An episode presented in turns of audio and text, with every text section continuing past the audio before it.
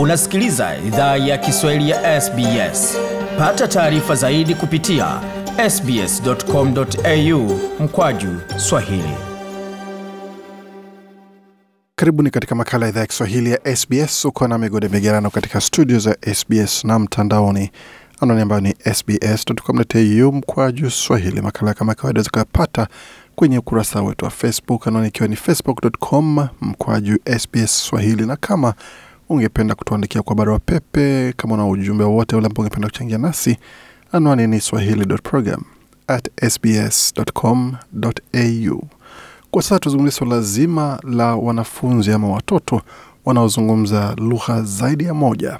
Changamoto ni gani? Umuhimu wa kuwafunza watoto zaidi ya lugha moja ni gani? Na manufaa kwao katika elimu na katika maisha yao ya usoni yatakuwa gani?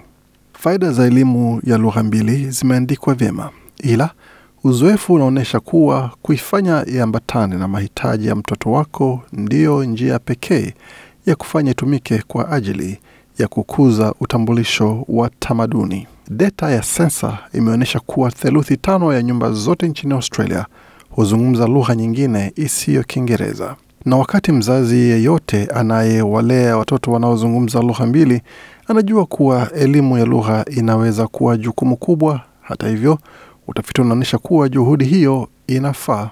John Hayek ni profesa wa lugha katika chuo cha Melbourne. Ameelezea umuhimu wa kuwafunza watoto lugha nyingi.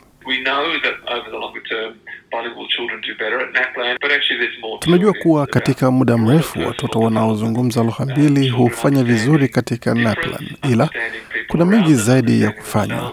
Inahusu maendeleo mapana binafsi, watoto wakielewa tofauti, wakiwaelewa watu wanaowazingira pamoja na kujielewa. Utafiti unaonyesha kuwa watoto wadogo wenye miaka minne au mitano wanaozungumza au wanaojifunza lugha nyingine huwa wanajaribu kuwa wakarimu kwa watu wanaojumuika nao na wanajaribu zaidi kuelewa kile ambacho watu walio karibu yao wanataka. Kwa hiyo unajua, kuna manufaa mapana zaidi kwa mtoto, na hiyo bila shaka ina faida nyingi kwa jamii kwa ujumla. Kwa jamii nyingi, Profesa Hayek amesema kujifunza lugha husaidia familia kuchangia tamaduni zao kwa vijana. Huyu hapa na maelezo zaidi. Lugha na tamaduni zina uhusiano wa karibu kwa jamii nyingi, na kuna hadithi nyingi za mafanikio za vizazi vya pili na vya tatu ambavyo vimeweza kujifunza lugha ya familia, lugha yao ya asili, pamoja na tamaduni kwa mafanikio. Ila ni jukumu la jamii na watu binafsi kuamua nini ni muhimu kwao. Stanley Wang ni mwalimu mkuu katika shule ya msingi ya Abbotsford. Shule hiyo ni moja kati ya shule kumi na mbili za serikali jimboni Victoria yenye mradi maalum wa lugha ya pili na mwenyeji wa mradi mkongwe zaidi wa lugha ya Kichina ambao ulizunduliwa katika mwaka wa 1984. Ameongeza kuwa idadi ya wanafunzi imebadilika sana tangu wakati huo na mradi huo ulipata uvutio mkubwa kwa vijana, kwa familia ambazo hazina asili ya China ila zinataka watoto wao wajifunze lugha nyingine ya kigeni. Hadithi hiyo ni tofauti hata siku hizi katika miradi ya lugha mbili kama Kigiriki, Kimasedonia na kwa kiwango fulani Kiitaliano na pia Kivietnam kiko katika kundi hilo ambazo familia nyingi zinangependa watoto wao washiriki katika mradi wa lugha mbili wa tamaduni hiyo. Vaso Zangalis ni Mgiriki wa kizazi cha pili nchini Australia. Alikuwa mmoja wa watoto wa kwanza nchini Australia kufunzwa lugha ya pili katika hali rasmi shuleni kupitia mradi wa majaribio katika miaka ya themanini. Huyu hapa akizungumzia uzoefu wake. Nakumbuka wakati huo, nadhani mimi ndiye nilikuwa mwanafunzi mwenye uwezo mdogo kwa ujuzi wa lugha ya Kigiriki, ila wazazi wangu wawili waliamua ilikuwa muhimu kushiriki katika mradi huu, na pengine ilikuwa bora kwa wanafunzi wote. Nadhani kwa sasa mimi ni mtu tajiri zaidi, mwenye uelewa wa tamaduni zaidi, ukilinganisha na kakangu ambaye hazungumzi Kigiriki na hana uhusiano wowote na tamaduni ya Kigiriki. Bwana Wang alisema pia kuwa watoto huwa wanakosa sehemu ya kulinganisha wanaposajiliwa kusoma lugha ya pili, ila amesema alipokuwa katika mazingira ambako alishirikishwa katika lugha nyingi imefanywa iwe kawaida na kusaidia kujenga hali ya kujithamini na utambulisho.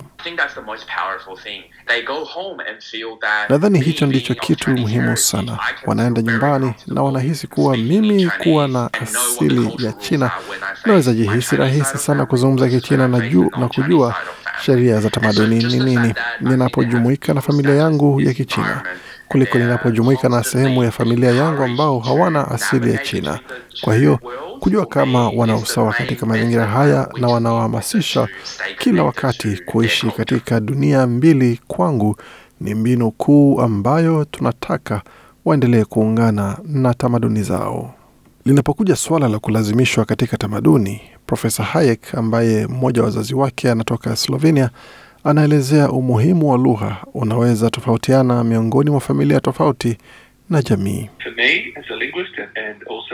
Kwangu kama mtaalamu wa lugha na pia nikiwa mwanachama wa jamii kadhaa, lugha ni sehemu muhimu sana na nilivyo, na ni kitu ambacho nataka weza changia na watoto wangu, bibi na babu ya watoto wangu wangependa afanya hivyo pia. Kwa hivyo, kwa mfano katika jamii ya Waholanzi hakuna utiifu mkubwa kwa lugha yao. Kwa hiyo unaweza kuwa Mholanzi bila kuzungumza lugha hiyo. Kuna vitu vingine ambavyo unaweza fanya vinavyosaidia utambulisho wako wa Kiholanzi. Kwa jamii zingine kama jamii za Wagiriki, bila shaka ni tofauti. Lugha na dini vyote vinaungwa kwa karibu na utambulishi wa Kigiriki, tamaduni ya Kigiriki. Bizangala nakiri muungano imara wa jamii yake kati ya lugha na tamaduni. Amesema kwamba nadhani unapopoteza lugha, vitu vingine vyote vinavyoizingira navyo hupotea. Kwa hiyo nadhani lugha ni muhimu.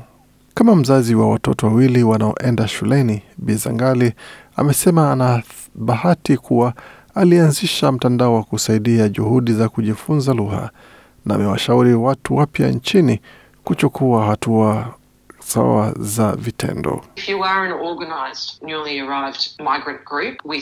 Kama wewe ni sehemu ya kundi jipya la wahamiaji ambalo limejipanga vizuri na muktadha mahususi wa lugha, inawezekana kwamba miradi ya kufunza lugha ianzishwe shuleni. Kuna mchakato unaohusika hapo. Unahitaji kuwa na idadi kubwa ya wanafunzi na unahitaji uungwaji mkono na wazazi. Unahitaji pia fanya mazungumzo na jamii kuhusu shule hiyo. Idara ya elimu na mafunzo inaweza toa msaada wa kusaidia shule hiyo. Haitakuwa rahisi na hautakuwa mchakato wa haraka. Inahusu miaka kadhaa kuanzisha miradi hii.